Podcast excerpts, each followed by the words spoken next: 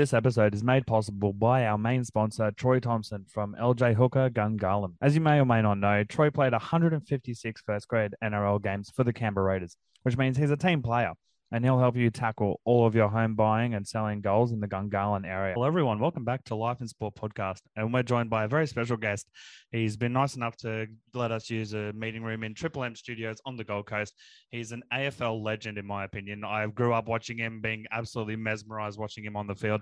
His name's Peter Spida Everitt. How's your morning going yeah. so far? Oh, it's yeah, it's good. I'm here. uh, I think uh, yeah, I'm on the Gold Coast, so can't get any better. I think we've had a, a big couple of weeks, and uh, yeah, look, there's so much happening on the Gold Coast each and every week, and you know, everyone always traveling here, there, and everywhere. So yeah, love it.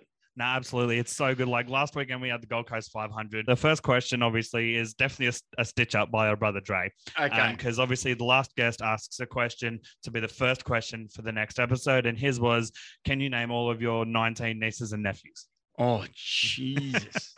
um, no, I got no hope. I would know. I know there's Jake and Madison and Emerson. Yep. Um, yeah, I wouldn't. I, you know what? If I start naming them, I'm going to forget. I wouldn't have a clue. and yeah, big, but I've got, you know what I used to do? Because there's so many of them. Yeah. And I, I struggle to remember my own kids' names, let alone my nieces and nephews. But what I used to do was I'd buy them all a bigger Christmas present. Yep.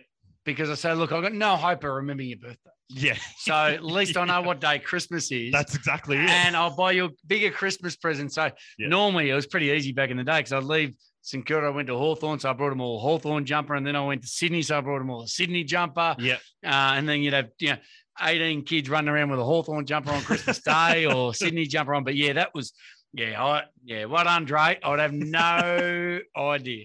No, that's fair enough. And one question I also want to ask before we get started about your career is um, I saw an article like from 2010 ago, back when Dre signed with the Swans.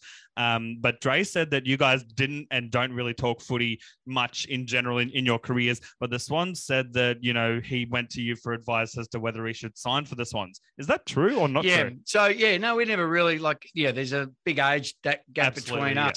You know, I'd already started playing, um, you know, footy, and uh, I kind of moved out of home before you know he was kind of walking. Literally, he said he was about three by the time when you were playing AFL sort of thing. Yeah, yeah. So when he was yeah eight, nine, ten, absolutely, it was, it was great. And uh, yeah, didn't really talk a lot of footy because he used to play junior footy. I'd go down and take some clinics, but he wasn't really into you know the AFL. And and then he started uh, really making some big inroads. And in just when he was thinking about going to Sydney, he just rung me to ask me what it was like, what he thought, what I thought of the place, would it be a good fit for him? Um, Okay. And absolutely, I thought it would be, and it and it was. Um, so yeah, so that was really the the most footy we really talked. No, that's fair enough. Well, I mean, it's also good because, as he, as you said, he had an older brother who's been in the AFL system for a while at the time, and he could, you know, get your advice about a club that you've been to that's offering interest.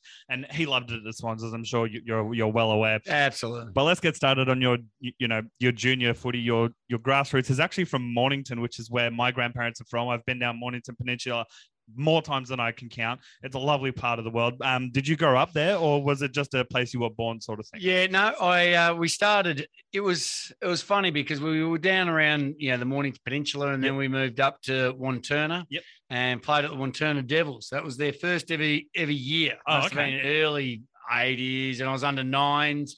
Uh, and actually, in the same team as me in the under nines, and we used to live three doors up from each other Yep. in Roehampton Avenue.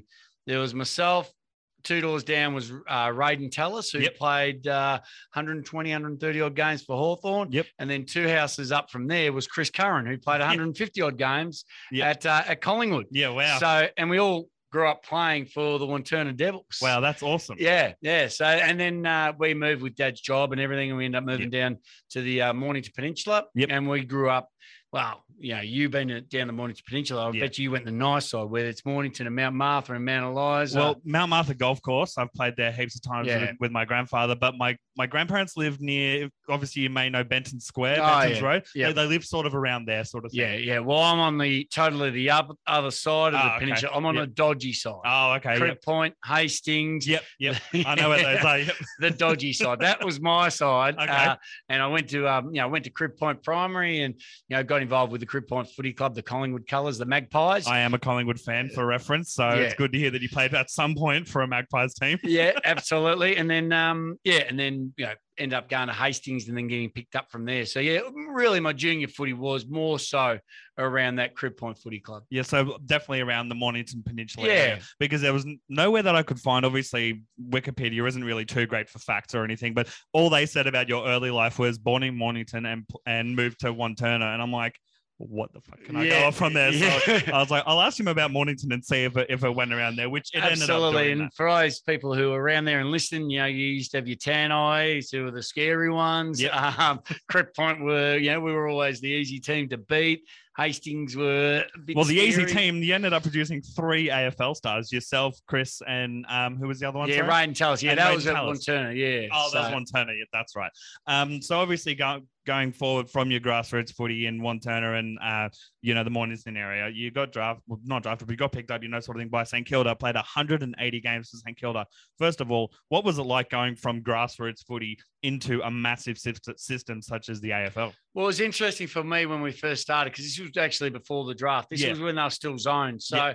I played with uh, beads in my hair one day against Frankston, Hastings versus Frankston. Frankston's a big club, as, as Yeah. anyone will know. And the coach from Frankston, uh, he coached the under 19s, and his sons played there. And I played against him. And then he asked me to come down to come down to uh, Moorabbin for the under 19. So I played at St Kilda under 19s, a few games for them, and then they cut, cut that at the end of the year. Yep. And they said, "Oh, do you want to stay on? We'll put you on the list to hopefully uh, improve to play reserves." Yep. So that was in um, you know 92. I was lucky enough to play a few games in the reserves, and then 93 make my um, senior debut. So I was lucky. I was still under the the system where you know you, you had certain zones. So St Kilda zone was the Mornington Peninsula. Okay. And up towards Ballarat, where Danny Okay. Frawley, Yep. um, Tony Lockett, and these kind of guys come from. I was wondering, do you know how or why St Kilda managed to get that sort the Mornington area as that as their zone? I think it was just it pretty much ran from Moorabbin all the way Oh, down. So okay. then yeah, Yeah. you know, Carlton and Richmond and all, you know, Geelong and every Melbourne, all the clubs had certain zones Yep, That around they could Victoria. pick talent from. And of that was pretty much VFL days before Yeah. AFL. Yeah. yeah, no, absolutely. So that's really interesting because obviously I was trying to find out if you were drafted or not. But yeah, that's that's Yeah, crazy to hear that the had zones because back, you know, NRL. If anyone's listening from Queensland or New South Wales, because big NRL states, there's not a draft and it is somewhat still zoned to an extent. You know, they've got their feeder clubs and those they come through the ranks of, of that way, not. You know, so it's kind of interesting to hear how the AFL was kind of like that back in the back in the day. And that's why a lot of the players come from, you know, the same kind of areas. Yeah, So, yeah, absolutely. You know, you yeah. got people who you grew up with, and it's the same thing nowadays where you see, you know, the um, Dandenong and all those sort of those sort of clubs, and the Sa- Sandringham and all those sort of clubs. You see players come through and they rep those private school clubs, but you know that sort of stuff. yeah. Um, obviously, you went on to play 180 games and kick 300 goals for Saints. Then you went obviously through and traded to Hawthorn. What was the move like from St Kilda to Hawthorn? Yeah, it was it was interesting. It's something that I need to do Yep. more personally than anything. Okay. Um, I, to be honest, I probably made the front page of the paper a lot more times than I uh, really wanted to. So, uh, yeah. So I, I thought I was doing the the work off the field and at training, and uh, you know I was playing pretty good cons- consistent footy, but. You know, I had a perception out there that I was a, a party boy, didn't really care, just uh, you know, just were there for just fun rather than Yeah. actually hard work. So I thought um, to Yeah, so change that thought, you know what, perception, I'll, uh, try and just go to a different footy club and see how I go. Now, it was my initial um, intention was to go to Collingwood. Oh, We that would a- have been great. Would have loved to see you there. I had a meeting uh, with uh, Neil Balme and uh, you know the the hierarchy at the time, and we had it at my manager's uh, house, and uh, that was going to be the deal. You would have much needed ruckman, tall, tall ruckman yeah, for sure. well, it was right before uh, you know Josh Fraser Yep. and these blokes. So you sit there and go, okay, well, what do we, what do we kind of do? And uh, we were going to do the deal, and then St Kilda Grant Thomas, who was uh, in charge at the time, wouldn't do the deal with Collingwood, and you didn't Oh. have a say like you do these days. You know, Yep. you can't sit there and go, I'm homesick, or you know, you can't pick your club and say, oh, that's where I want to go, and the clubs work it out. They they choose, they Yep. they own you, and they said, no, this is where you're going to go because we're going to get the best deal. So. yeah, yeah. I ended up going to Hawthorn. Yep. So I went down there, which I was very grateful for as well. You know, the family club. I had a uh, a young daughter, single dad at the time, so it was kind of a kind of perfect little fit as well. So it was it was it was good. It was something that um, you know I wanted to do, and uh, you know played four years there and Yeah. enjoyed it.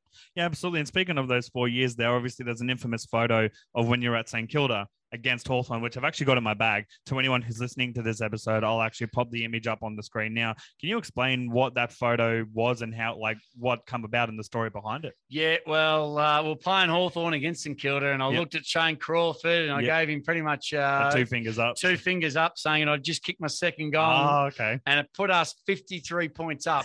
Sorry. Yeah, yeah. Wow. But then Yeah. after that, I gave uh, something happened. I gave Crawford free kick. Yep. He got a 50. And then I gave a little bit more feedback. So he got 100 meters. Yep. He kicked the goal and they come back and beat us. Oh, So the second biggest comeback in AFL history yeah. is from, yeah, myself giving away 100 meters to Shane Crawford Wow. and Hawthorn coming back to beat us. so that photo is literally a little bit of a photos taken before the disaster. Absolutely. Sort of thing. And then we didn't even go on. St Kilda went on to, you know, the next 12 months really struggle in the third quarters. wow. Yeah, we went on to really have that mental struggle Yep. um, to get that edge. So, Wow. yeah, there's a lot of history behind Yeah, and that's what you love about seeing Yeah. Photos back in the day that can, um, you know, take you back to certain Does that photo haunt you, or does it like in retrospect make you laugh a bit now? Oh, it makes me laugh now, but Yeah. not at the time. It Yeah. haunted me at the time. And Absolutely. absolutely. And uh, and the coaches and every player. So, yeah, no, I got drilled about it. Don't worry about that. oh, I can imagine. I can imagine. Um, and obviously from Hawthorn, you then went to uh, Sydney, of all places. So obviously packing up everything you know in Victoria all the way up to Sydney. What was that like? Yeah, again, you know, I left Hawthorn. Um, you know, Alastair Clarkson had come in. He was getting a little uh, rid of the older blokes, and Yep. uh, you know what he was, what he did. You you kind of sit back now and say, absolutely, did it for the right reason. And Win can- four flags. and, Yeah, you, know, absolutely. you can't can't question that. But the time they were doing the transition, I you didn't know how long that transition was going to take, even Yeah. though they had, a, you know, he walked into a gun side. Oh, absolutely. Hodge and Mitchell and Lewis and Bateman, and then you got Roughead and Lew- um, Franklin and these players. So, and he recruited well, but at the same time, you didn't know how many years you had there. So, yeah. I wanted to get a couple of years, and I knew Jason Ball from Sydney was going to retire at the end of 05. Yep. So I tried to get there at the end of 05 when Sydney won the flag, and Yep. um, tried to get there in 06. And When they also almost won a flag. well, they didn't, and my deal didn't go through. So, yeah, we're not like the NRL where we No. we if we say we're going to go somewhere, we don't go there Yeah. People don't want you at your that, that football club. So Yeah. it was the hardest year because one, you kicked out of the leadership group. They don't really want you. I was Yeah. playing all right foot in the first half, got sick, uh, injured in the second half of the year. So it was a tough year.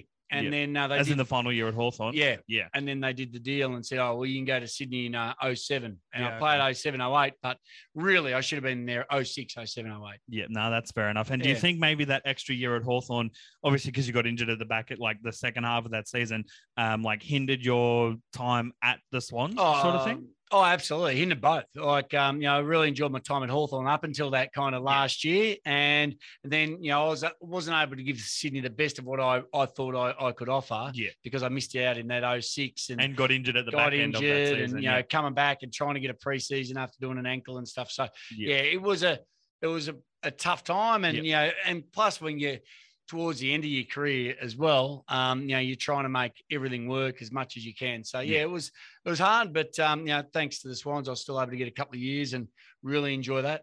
Yeah, absolutely. Um, and before we get into like the quick fire questions, the retirement transition, and all that sort of stuff, the Great Australian Doorstep. How did that come about? And because I still love watching it, I know it's still on at the moment. Uh, Yeah. are you on it anymore, or is Yeah. that, that sort of Yeah, no, myself and my wife, uh, yeah, still travel around. Uh, it was mainly about, you know, when we finished from football, I wanted to take the kids around Australia. Yep. And, um, you know, I'd never, you know, when you're traveling with footy, you fly into a place, you catch a bus to the uh, the hotel, you stay in the hotel, you catch a bus to the game, you go back to the hotel. and then you're flying back? Flying back, you actually get to see nothing. And um, you know, I think the best thing about driving is drive. You know, drive to all the games and see absolutely everything. You Yeah. know, and I love Australia, so I thought, you know what, I'm going to take the kids around, and I thought at the same time I'll film it and put it on TV because there was no real kind of caravan camping No, there travel wasn't, shows no. for for families. There No. were for the grade go, uh, nomads. Yeah, yeah, you know, the 65 year olds, but now it's such a family industry that at the time I started, we were the only caravan and camping show. Oh, I loved watching it. I used to watch it always on Saturday, Sundays, afternoons, and stuff. It was- Yeah. it was great.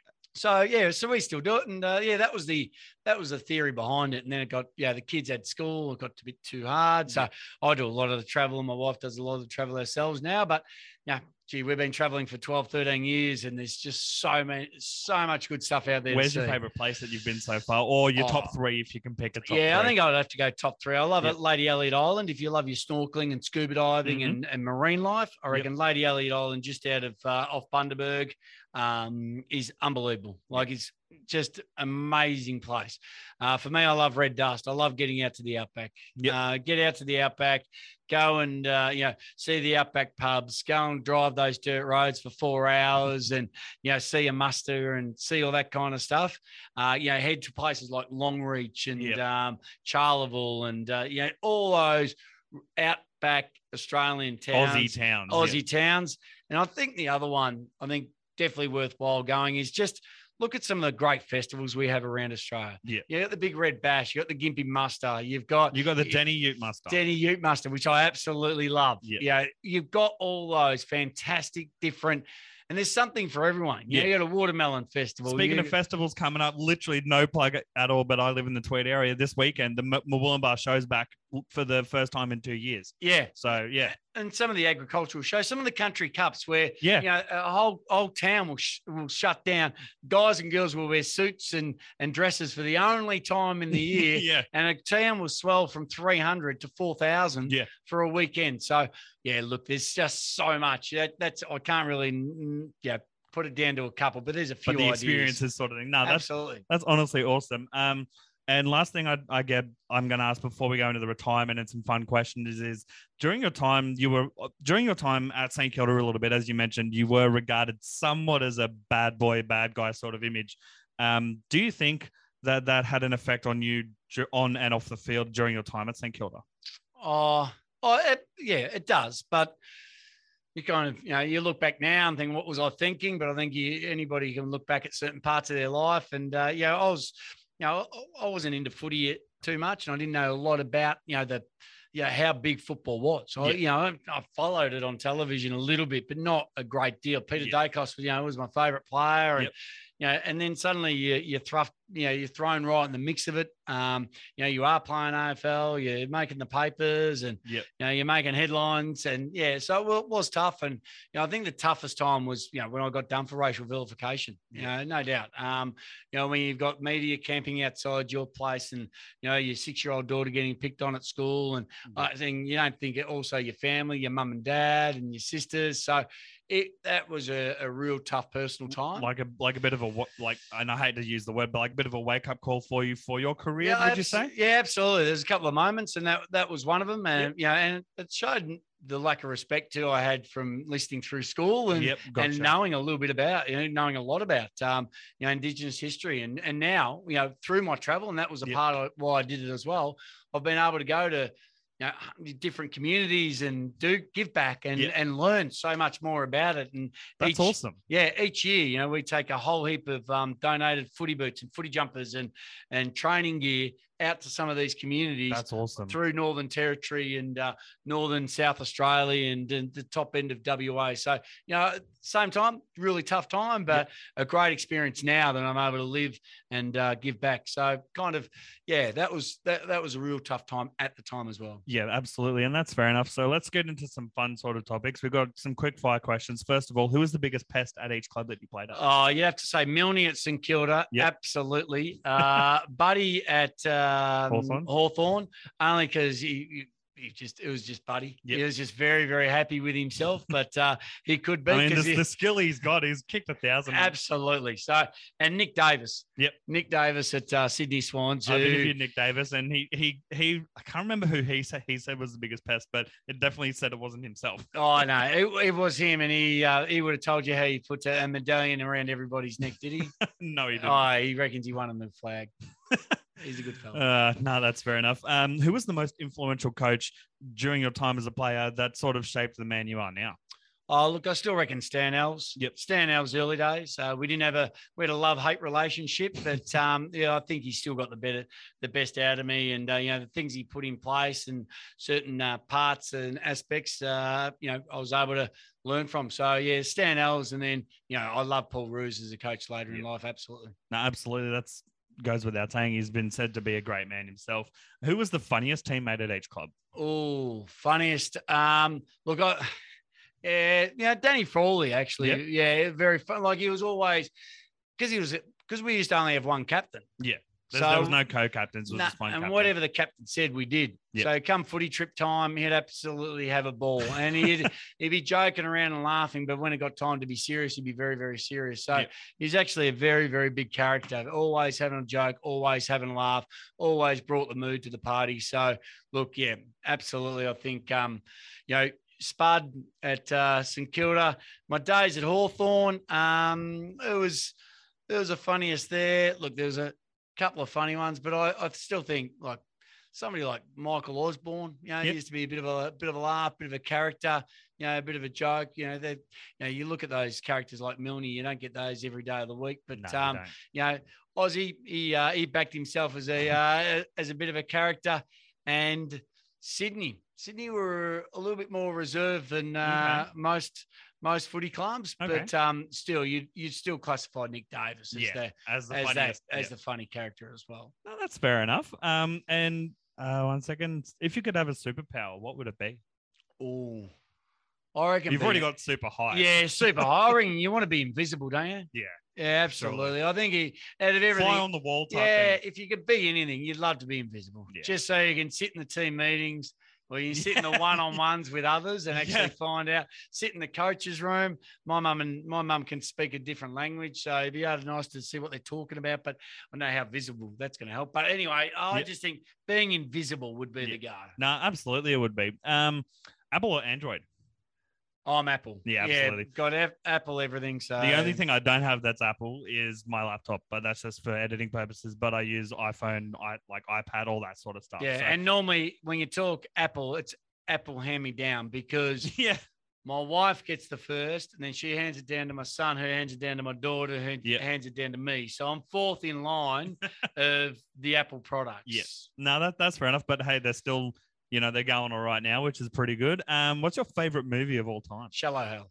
Great film, and that was a very uh, quick thank answer. you. I See? love that. Thank you very much. Finally, somebody said a great film. It is it is a great film, but Ah. it's also that was such a quick answer. I love that because every other guest I've asked has had to think about it. They're like, mm, you know, and Will Schofield in particular. Yeah. Um, he was like, look, I'm not going to give you some sort of punty answer like Shawshank Redemption, which was also, by the way, Dre's answer. Oh, Um, yeah. But he goes, I'm not going to give you some sort of answer that like makes me seem worldly or whatever. He goes, got to go back to childhood, and his one was Major Payne. Oh, okay. Oh, So um, I love it that you were so quick with that, and it's such a good answer because it is a good film. My favorite for the record is Saving Private Ryan, but- okay. But I but I've been watching that since I was about I sh- too young than I should have been, but I was about eight years old when I started watching that. But Shallow Hal is a very very good. Oh, film. my ambition is to put it back on the big screen uh, on the Gold Coast and have Yep. a showing for everybody. Oh, I just think it's that uh, would be amazing. underrated. Oh, 100% it is. One hundred percent it is. And last of the fun questions is, uh, what's your beer or drink of choice?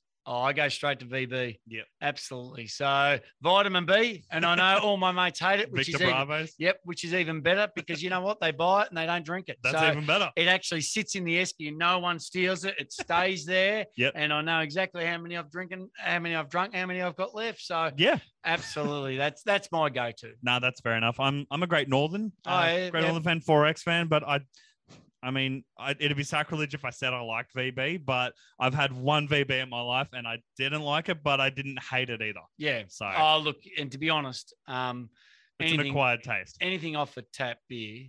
I'm mm. happy for. Oh, like okay. you can give me Carlton, you can give me Forex, you can give me Great Northern. But from the bottle or the can, you go with Oh, it's got to be a stubby too, yep, not okay. a can. No. I'm a stubby fan. I'm definitely I don't like drinking out of can. Don't get me wrong. If there's a beer that I like that doesn't have a can, doesn't have a stubby option, I will go a can. But yeah, beer from a glass bottle or glass Oh. is, is much better. and you've got to put it in the freezer. Yeah. When you're taking one out, you put the other one back in. Mhm. My grandfather actually Yep. taught me a lesson about beer, and he was a VB man. okay.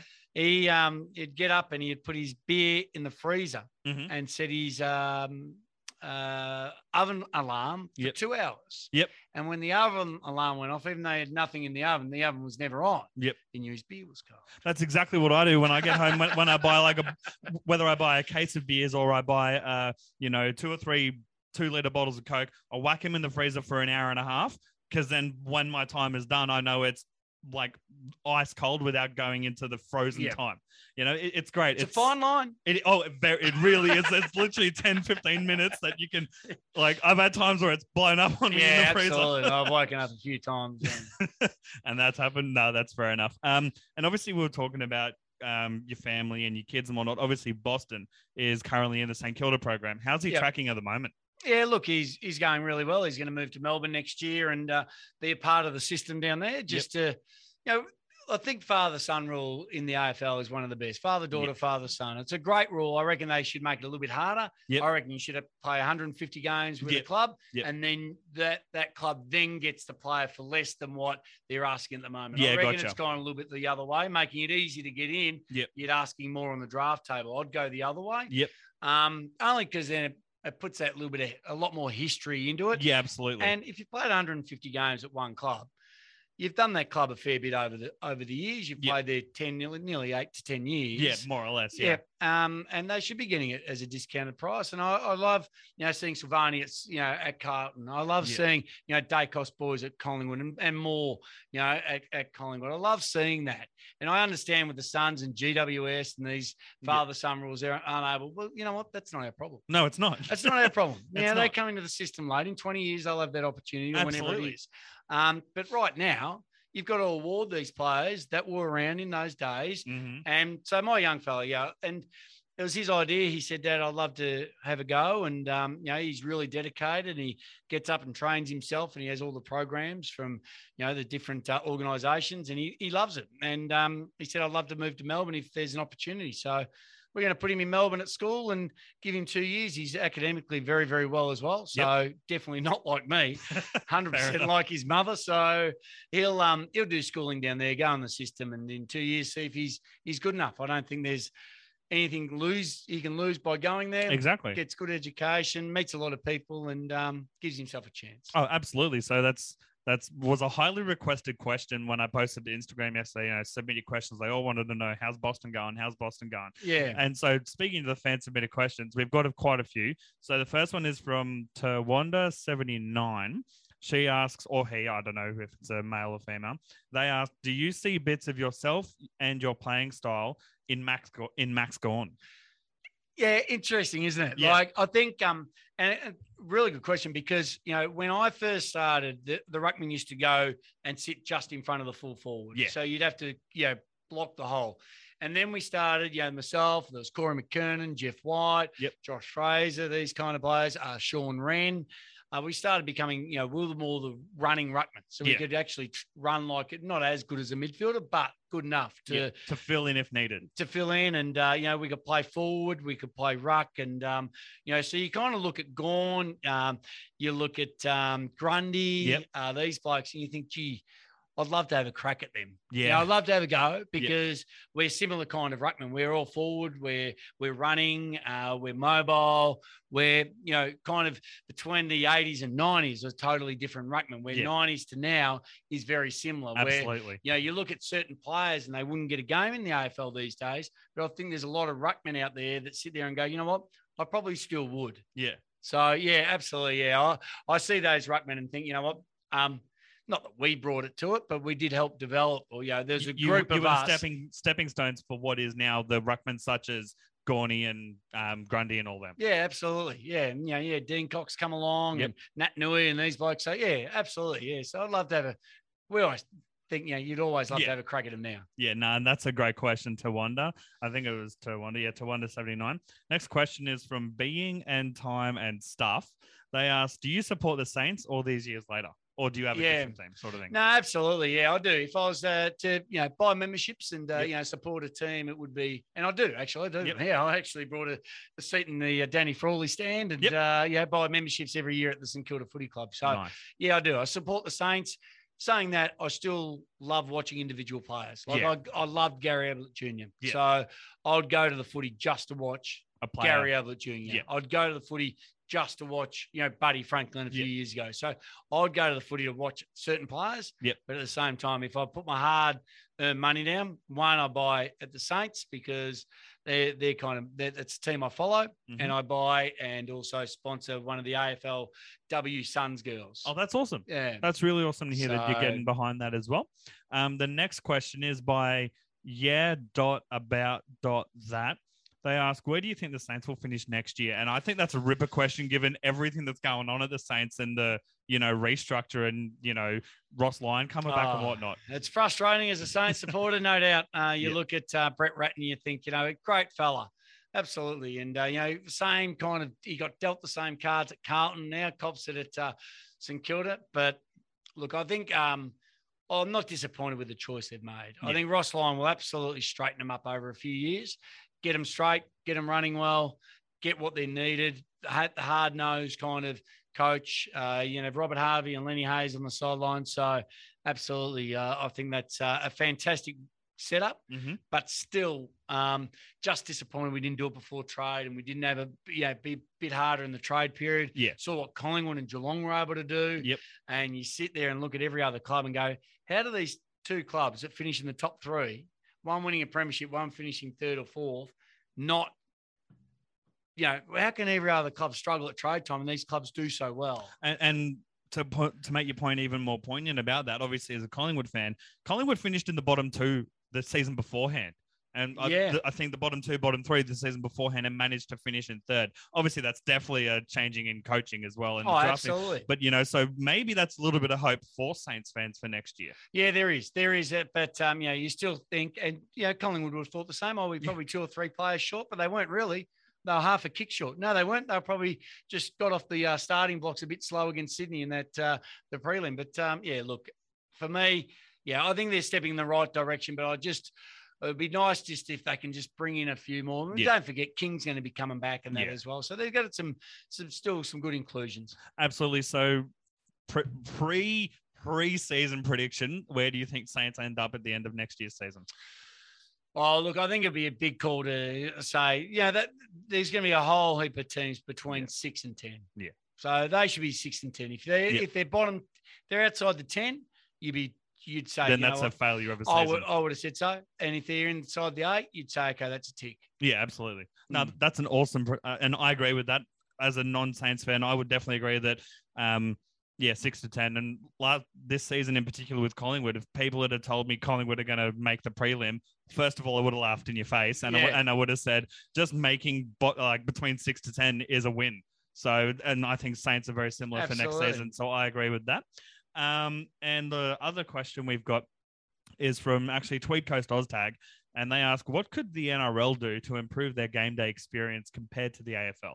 Because the game day experience is very lacking in comparison. And I'll agree, I've been to the Suns and I've been to a Gold Coast Titans game. It's chalk and cheese compared to game day experiences. Yeah, look, unfortunately, you really can't. Mm. Um, I know the experience at um, you know, the AFL is awesome, but it doesn't matter how much stuff you put around the ground at NRL. This is only my opinion. yeah, yeah, well. of course. and I'm not, a, I don't follow NRL that Yeah. heavily, but I, like you, I've been to a couple of games and even watching State of Origin. And, you know, it doesn't matter what you put outside the ground. No. The hardest thing with NRL compared to AFL is the fact that there's so much downtime when, you know, you're, you're taking your six tackles, you know, you're coming up, you're running, back, running, Yeah. back, running, back, running. Where AFL, Mm. Every two, three seconds, You can look somewhere on the field and there's something going on. well, you've got a 50 50 ball. yeah. So half the crowd, uh, oh yeah, we've got it back. Yeah, we've got it back. Taking a mark, Yep. play on. So every kind of two or three seconds, your team still got a chance to get the ball back. Yeah. Every probably 30 seconds, your team is getting the ball back, or your team's done something well. So you're cheering. So Yeah. there's no downtime, down period where in the NRL, there's just too much stop start. With the AFL, you've got a, a game that can seriously change in Yeah.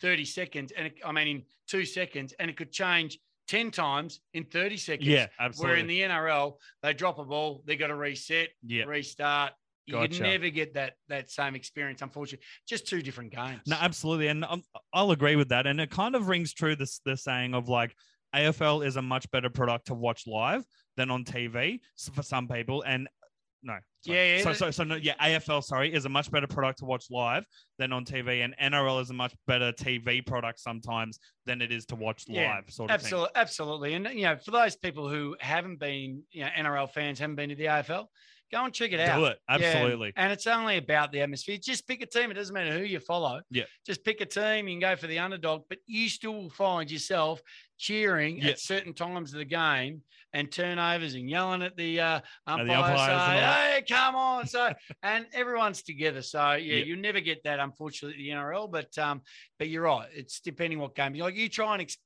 you try and learn AFL off the television. Yeah. You got no hope. No, this don't. game's mad. Like I don't understand what's going on. You watch it at the ground, yeah, you got you can then see why everything's moving. It's Yeah. like a big chessboard. You can see it all moving. Absolutely. And one more topic I've got before we go into the retirement type questions. And uh, what are your thoughts on the dissent rule from this season it, towards the umpires? It did my head in a little Oh. bit. Yeah, it did. After I got fined five thousand dollars for offering an umpire a little bit of feedback uh, throughout my career, but uh, look, I think um, I don't believe in abuse. Like, No, yeah, absolutely yeah. not. So abuse and all that absolutely should be taken out. I think you've got to you got to question the umpires. Yeah, if you can say why was that, and Yeah. then the re- an umpire's going dissent, it's like I asked why. Yeah, you've got to be able to ask the question why. Um, I know what they want to do because, especially in local f- footy, they want to get more referees and be Mhm. able to, you know, and Yeah. you know, you don't want even under nines and tens, you know, showing dissent towards an umpire. No, of no, you don't. So I understand, but it, when you're playing top level, you've got to have some re- not reward, but you've got to have some outlet to be able to question Yeah, you know exactly what you've done and Yeah. why and how and it's no different when you yeah step off the mark these days and so yeah look i didn't like it i think they they changed it quick enough so that was good but Mhm. at the same time um yeah it's a, it's just a fine line between what looks like abuse compared to and and to be honest i like the umpires when they actually yeah tell you they yeah, communicate with you. yeah say look Spida shut up you, you weren't right Yeah. have a look at the screen if you want but you know this is this is what i saw this is what i'm doing Yeah. I don't mind. Yeah, no. Well, I'd rather be, or, or you know, have a referee or umpire that's communicating why, rather than just blowing a whistle and not telling you, because that's just confusing the whole field. Yeah. of players. Now, on to retirement questions. Um, what was it like for you, a post retirement, you know, and that sort of transition um, into retirement after footy? Yeah, interesting. I've always said those people that are doing something during football Mm. actually walk out of footy a lot better. Yep. So as much as we take the Mickey out of them and ask them why they're studying, and you know they're on the planes going somewhere and they're studying, and we take the take it take it to them, they uh, they've been the successful ones after footy. So you know, I was lucky enough to um, you know be in the media, be able to do a little bit of media before I finished, and you know Mm-hmm. I, I enjoy it so i was able to continue on so it wasn't my transition wasn't too hard Yeah. um you know i went into you know doing my tv show always thought i was going to have that year off didn't really know what i was going to do and then you know lucky enough to get a radio gig but um yeah look I, my transition was quite easy compared to a, a lot of others Yep. but saying that I still put a lot of time and effort into it while I was playing. You know, Yeah. I wouldn't go to functions without being prepared in case I was asked to get up there and talk. Yep. If I went to do a TV show or whatever, I'd do a lot of preparation to make sure I didn't sound or look stupid, even though sometimes I did. But that was, you know, that's I, I actually worked at it to make Yep. sure that if it was ever going to be an option, I was able to get going to be able to do it. Yeah, no, that's fair enough. Um, and I've got two more questions for you. First of all, what's next for Spida Everitt? Yeah, good question. I don't really know. I, I love the radio. I'll do it for a few more years, Yep. uh, hopefully, until uh, my fob doesn't work to get into work. And then I go, okay, they don't need me anymore. But yeah, look, I, I think at the moment, just waiting to see what happens with with Boston. Um, You know, a couple of years down there, if he makes a list, if he doesn't make a list, what he does, if he does, what he does, does if he doesn't. Mhm. Um, you know, my daughters are down in Melbourne, so it'd be great to see them a lot more, and my granddaughter as well. So that'd be fantastic. But you know, I still want to travel and do a little bit of work overseas into Yep. certain areas. Um, I love traveling. I love experience different cultures and and trying to learn a little bit more. So yeah, I Speaking think. of other countries, sorry to interrupt. Do you follow any other sports outside of Australia? Oh look, follow a little bit of baseball every now and then. Um, you know, I remember when I was over in South Sudan, uh, got into the soccer. Yep. Um, you know, I, I enjoy all sports. I love baseball. Um, you know, a lot of people don't like it, think it's a bit slow, but you know, I enjoy I enjoy baseball, I love tennis. Yep. Um, so there's a yeah, there's a few sports. Um, even golf. I watch a little bit of golf. Yeah, nice. Um, so yeah, there's a couple of things that I'd like to do when I finish uh, radio, but mainly it'd be traveling and trying. I don't know what I'll do, but try and find a job overseas Yeah, fair. doing something. Yeah, nice. And I just thought of another question before the, the last one, which is if you hadn't have made it in the AFL or hadn't have had an AFL career, what path do you think your life would have taken? You know, like what sort of sport or what sort of job or career would you have done? I actually signed up to go to the army. oh, wow. Yeah, I signed up to go to the army to do an electrical uh, electrician apprenticeship. Yep. I thought if I had, I think you had to sign up, do four years, and give them three years or something. So Yep. I would have got out when I was, you know, 26, 20. 25, 26, Yep. and uh, been a qualified electrician. Yeah, nice. And then outside of that, probably in jail. I don't know. I could have been anyway. I don't know. No, to be honest. Well, yeah, it was, yeah, it was. I wasn't that great at school, so but I did sign up to go to the army. Mum wanted said, "Look, you got to do something," and that Yeah. was probably going to be my go-to. yeah, no, that's fair. Well, I mean, it's a guaranteed job in, Yeah, in the military. So, And good discipline as well. Yeah, which I which I needed a little bit at that time. no, that's fair enough. Uh, okay, and last question I've got for you finally, which is what question do you have for our next guest? Which I don't know who the next guest is because I've got, I know it's an AFL guest. I've just got to schedule them. okay. Um, my one would be, and I like uh, you know how you've done all those all those questions, but if there was one side outside of the club you played for, Mhm. Who would you want to play for and why? Okay, and first of all, same question for you because that's a great question. Yeah. Oh, Would it have been Collingwood? yeah. Look, and I think Dane Swan makes a really good point. Yep. Um, you know, I don't know if you've ever interviewed Dane Swan. Not yet. No. Yeah. Um, he said, look, I'm Dane Swan, and you actually get his playing cards. You look at his playing cards, he hasn't got a tattoo, his No. first one. Yeah. And by the end of it, he's full of tattoos. Yeah, full of them. Yeah. So interesting. But he said if he'd played for North Melbourne, do you think he'd be sitting up here doing 10 lunches in a week? He said no. No. He said, it's only because I played at Collingwood Yep. that people know me. Yep. So really interesting the fact that you know that that Collingwood army, that um, Yeah. you know, just the the hype and just the the stigma around Collingwood. You, you know, they they love you or hate you. Yep. But you know what? They they make a lot of players as well. So for me, Collingwood. Yeah, well, I mean, I would have happily have loved to have seen you at Collingwood as a kid growing up. I there are obviously, as I'm sure you're well aware, when you watch footy growing up, you have your team, you follow your team, but there's also a few, you know, handful of players that even though they don't play for your team, they captivate you and you love watching them on the Yeah. field. For me in AFL, it was Aaron Sandilands because he was just a Oh, freakishly tall. And it was Spida Everitt watching it on the because I just loved the nickname, hearing it on TV, and I just loved watching you playing AFL. Yeah. So thank you very much for coming on the show. no, it's a pleasure. Thank you very much. It was uh, great. Thank you. No, thank you.